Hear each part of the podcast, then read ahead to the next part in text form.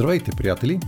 Аз съм Петър Петров, а вие сте с подкаста Знаете ли, че 20 минути за невероятни истории, любопитни факти, интересни хора и развенчани заблуди. Приятно прекарване!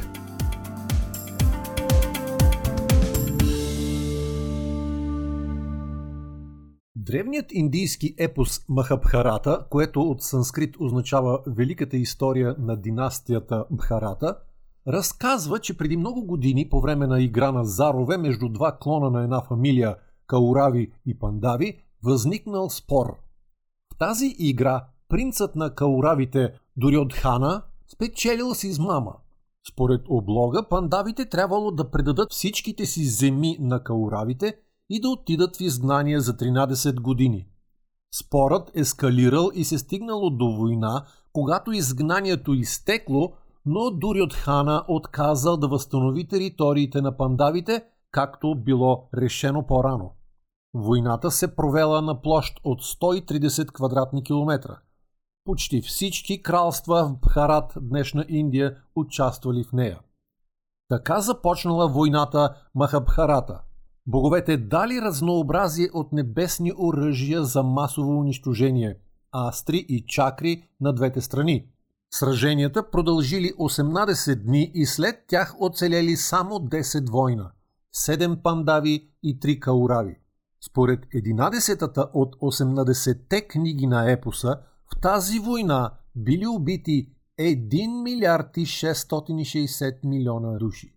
18 дни, оръжия за масово поразяване, над милиард и половина убити. На какво ви прилича това?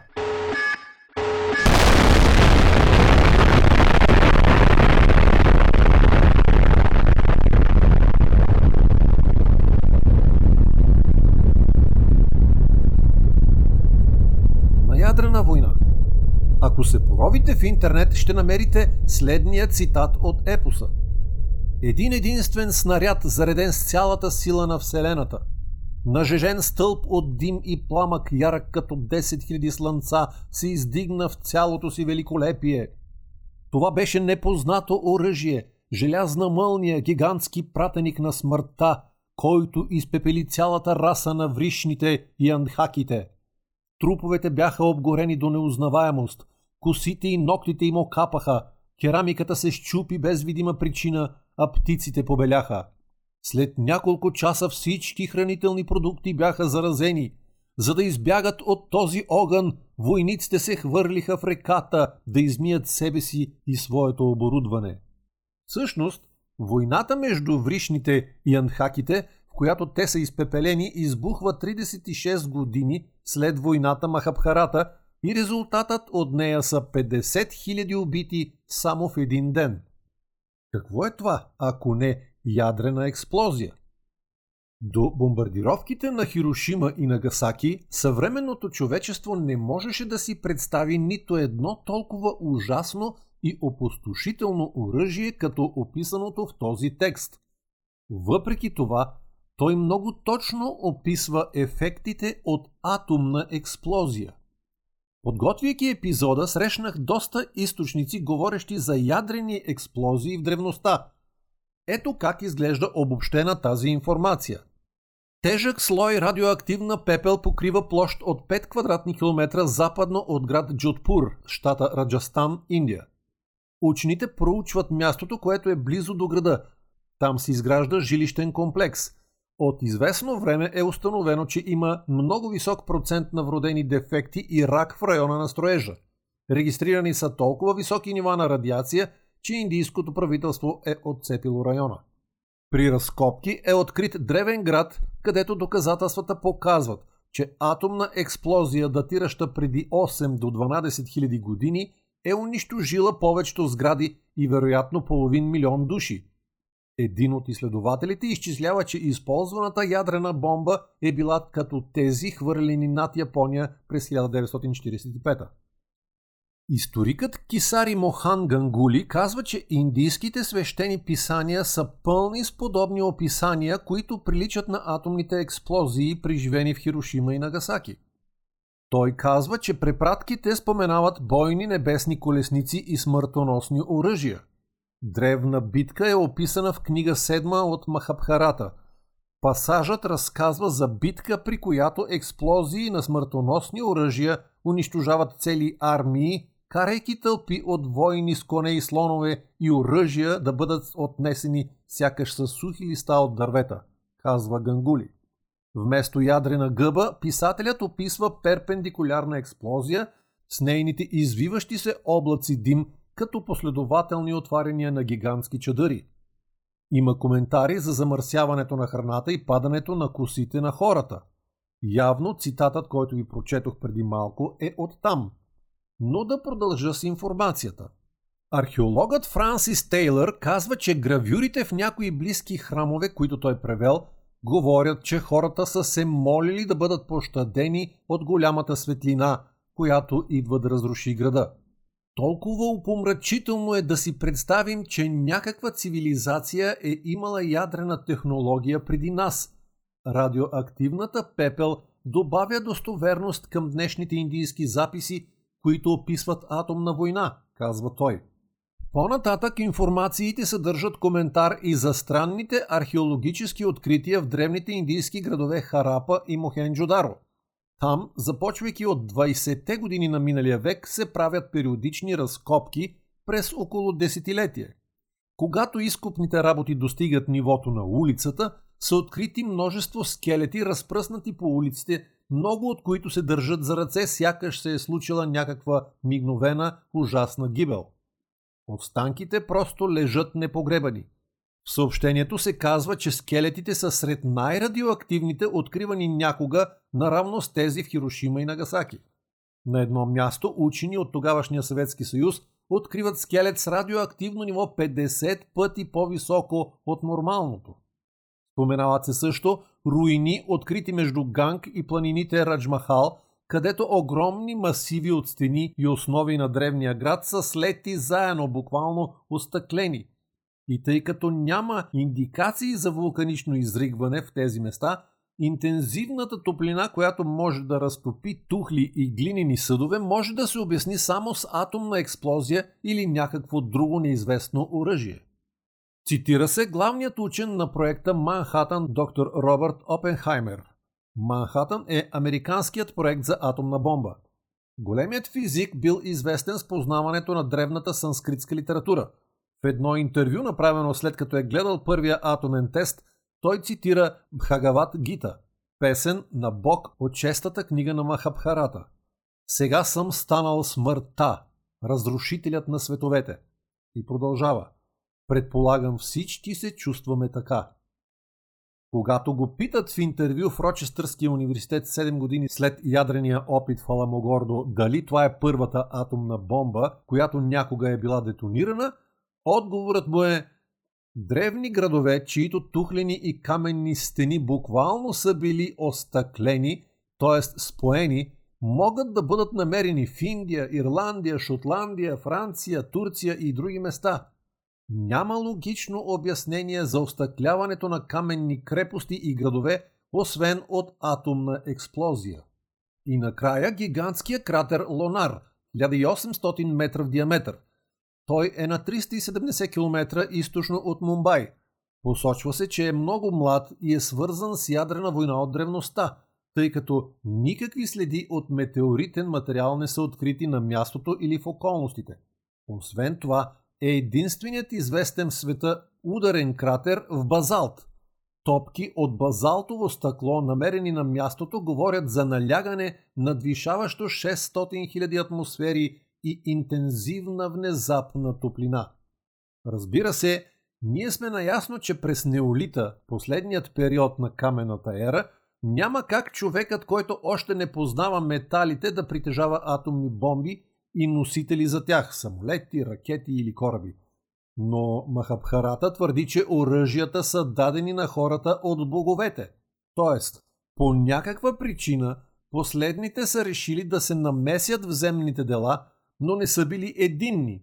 Имали са различни интереси и в резултат всеки е въоръжавал страната, която е смятал за нужно. Така и кауравите и пандавите се здобиват с мощни оръжия.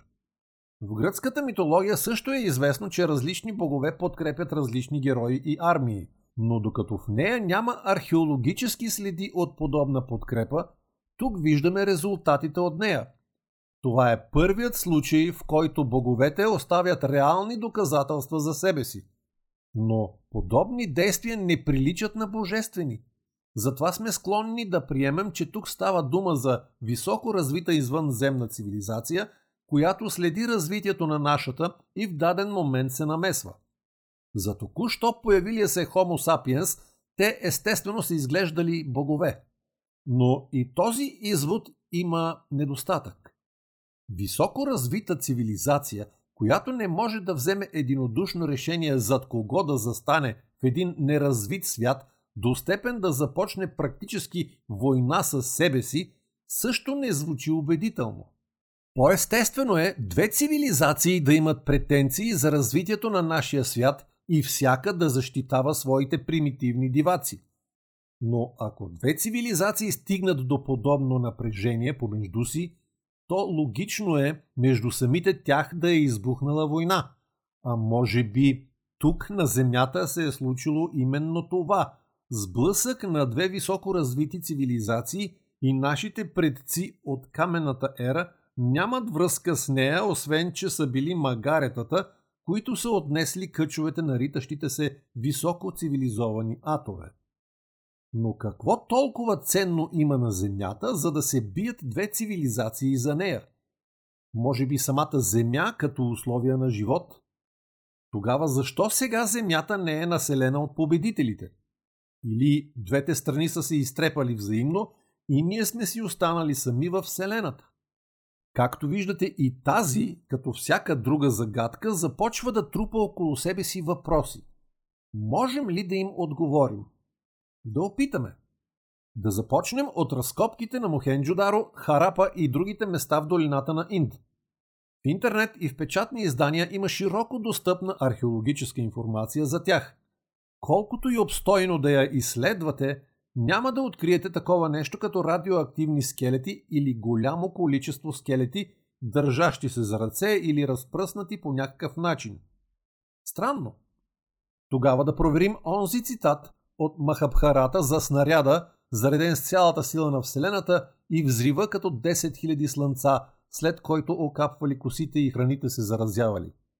Тъй като целият епос го има качен в мрежата, не е проблем да го проверите сами. От сега ви казвам, че няма да намерите нищо дори бегло подобно на въпросното събитие. Да видим какво можем да установим за останалата част от историята, за остатъчната радиоактивност на запад от Джотпур. Има един дребен факт, който хвърля доста сериозни съмнения върху твърдението, че градът е в зона с опасно висока радиация. Историята казва, че откриваме тази радиация и днес, като процентът на вродени дефекти и рак сред жителите на района е много голям – Град Джотпур е основан преди 550 години. Нали разбирате, че ако днес има остатъчна радиация от древна ядрена война, то преди пет и половина века тя е щяла да бъде много по-смъртоносна от сега. Обаче от появата си Джотпур процъфтява, а в историята му няма нищо такова. Освен това, по-голямата част от радиоактивните изотопи, произведени при ядрен взрив, имат изключително кратък полуживот – измерен в секунди, часове или дни и се намаляват до безопасни нива много бързо. Тези, които представляват най-голяма заплаха за човешкото здраве са Цезий 137 и Стронций 90, които са с период на полуразпад от 30 и 28 години. Така че дори те биха били намалени до доста под естествените фонови нива още преди хиляди години. И дълготрайни изотопи от ядрени експлозии се произвеждат – но в нищожни количества. Впрочем, спомнете си Хирошима и Нагасаки. Въпреки атомните разрушения, днес, само 77 години по-късно, в двата града не съществува вредна радиация. И данни за радиацията да потърсите, ще видите, че твърденията са неверни. От друга страна, древен град с половин милион души западно от Джотпур е меко казано несериозно. Няма древни градове никъде в района на запад от Джодпур. Това е пустинята Тар. А половин милион души биха били нещо огромно, и практически невъзможно да бъде пропуснато от археологията. Тази част от историята трябва да е или напълно грешна, или измислена.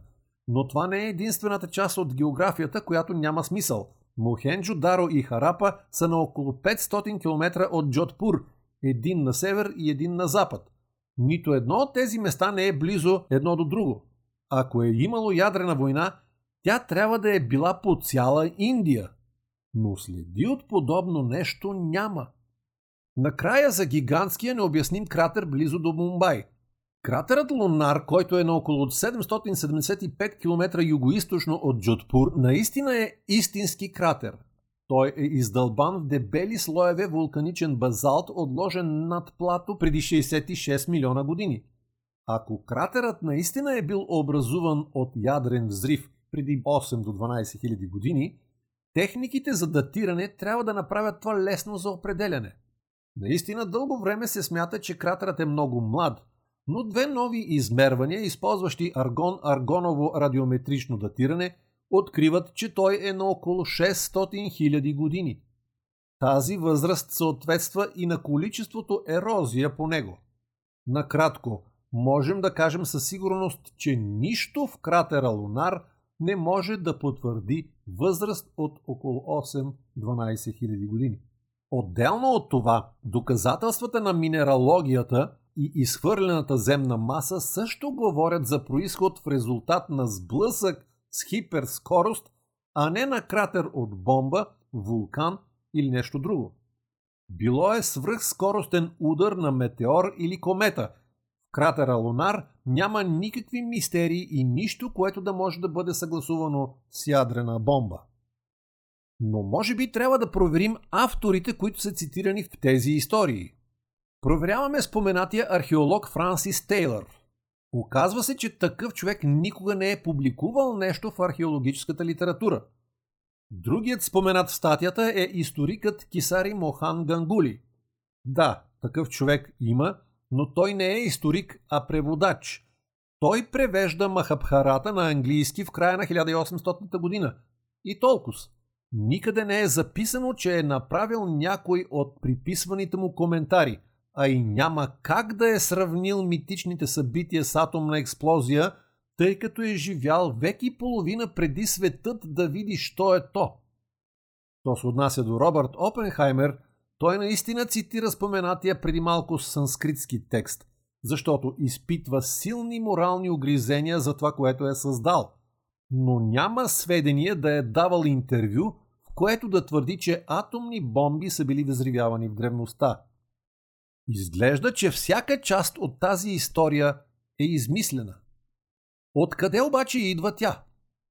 От многото копи-пействания, открити онлайн, само няколко дават източник и той е World Island Review от януари 1992.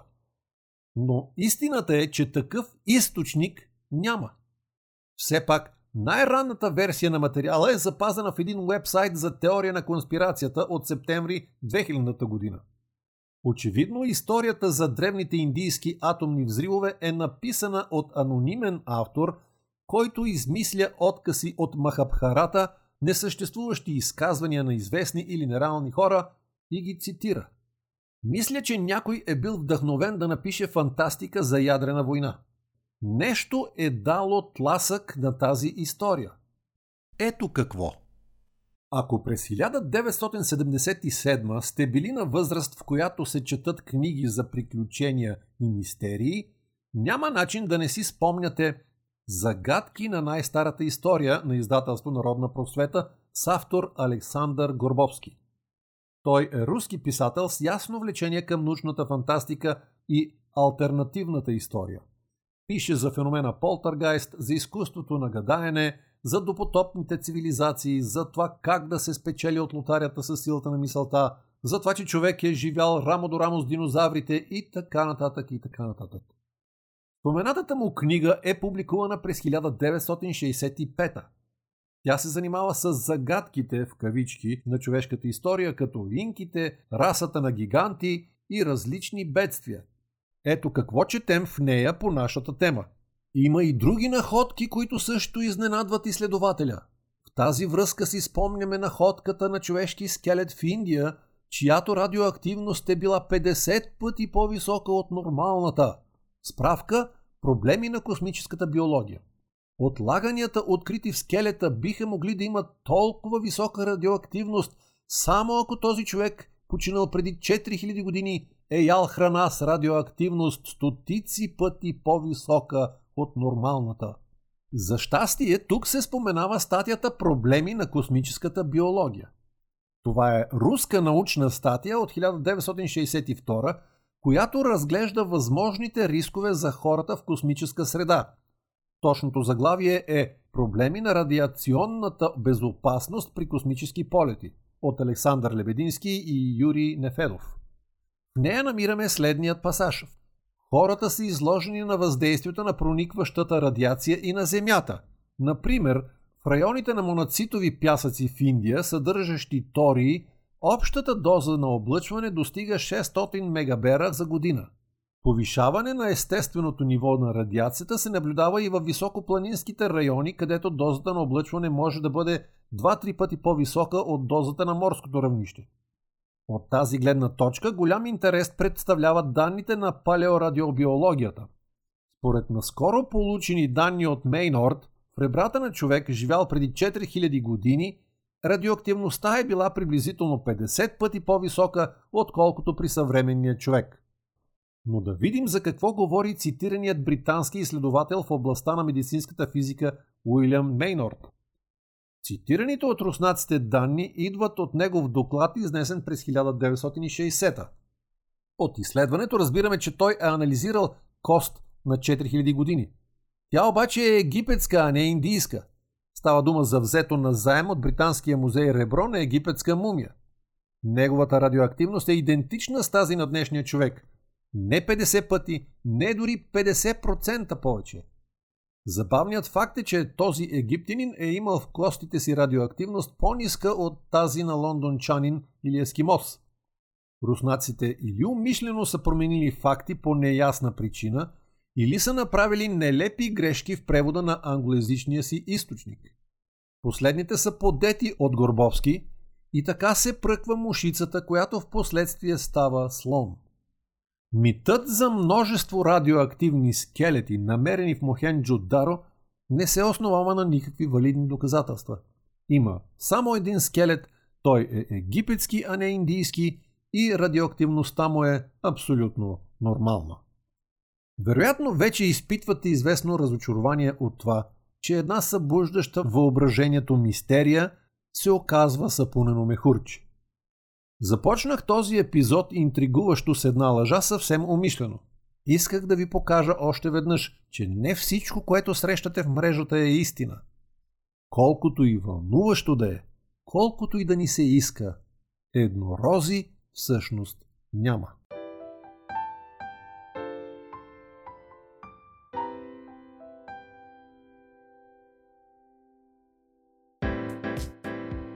За днес толкова. В блога ми знаете ли .info ще намерите допълнителни подробности по темата. Ако подкастът ви харесва, можете да се абонирате за него във всяка от трите големи платформи Spotify, Apple Podcasts и Google Podcasts. Ще ви бъда благодарен, ако го споделяте. А сега дочуване до идната седмица, когато ще ви разкажа нещо, което ми дойде на ум междувременно. До тогава, stay hungry, stay foolish.